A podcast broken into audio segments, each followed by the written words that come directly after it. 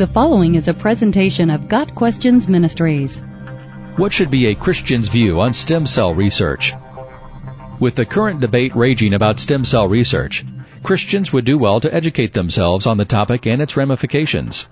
To cure disease and alleviate suffering are noble pursuits, and the Bible clearly supports the battle against physical ills. A major feature of Jesus' ministry was his healing. Matthew 4 verses 23 and 24. And one of the New Testament writers, Luke, was a physician. Colossians 4 verse 14.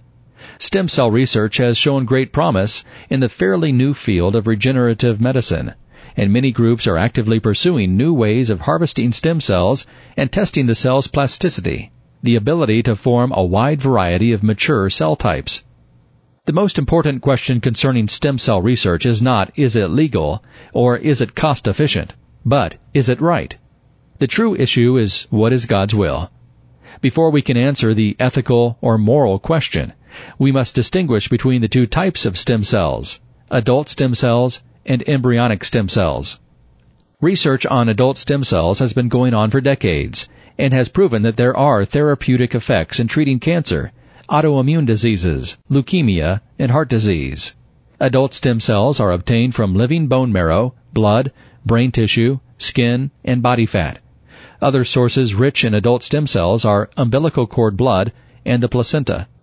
Embryonic stem cells, as their name suggests, are derived from human embryos. In order to harvest embryonic stem cells, an embryo must be destroyed. Central to the debate, then, is our view of the human embryo.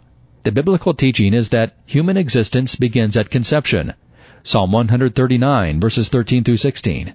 The international consensus of embryologists agrees with Scripture in that life begins at fertilization. At the moment of conception, the embryo is 100% human, with all 46 human chromosomes and a fully functioning unique genetic code. Size and location do not determine humanity.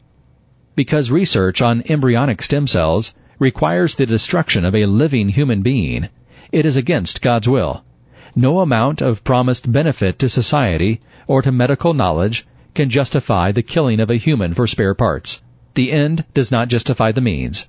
It is never ethical, in fact it is morally reprehensible, to mark people for death in order to conduct utilitarian experiments on their body parts. In contrast, research on adult stem cells does not require the loss of life.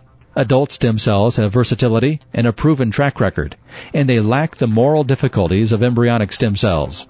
Therefore, we believe that research on adult stem cells is a legitimate field of study, well within the will of God. Got Questions Ministry seeks to glorify the Lord Jesus Christ by providing biblical answers to today's questions. Online at GotQuestions.org.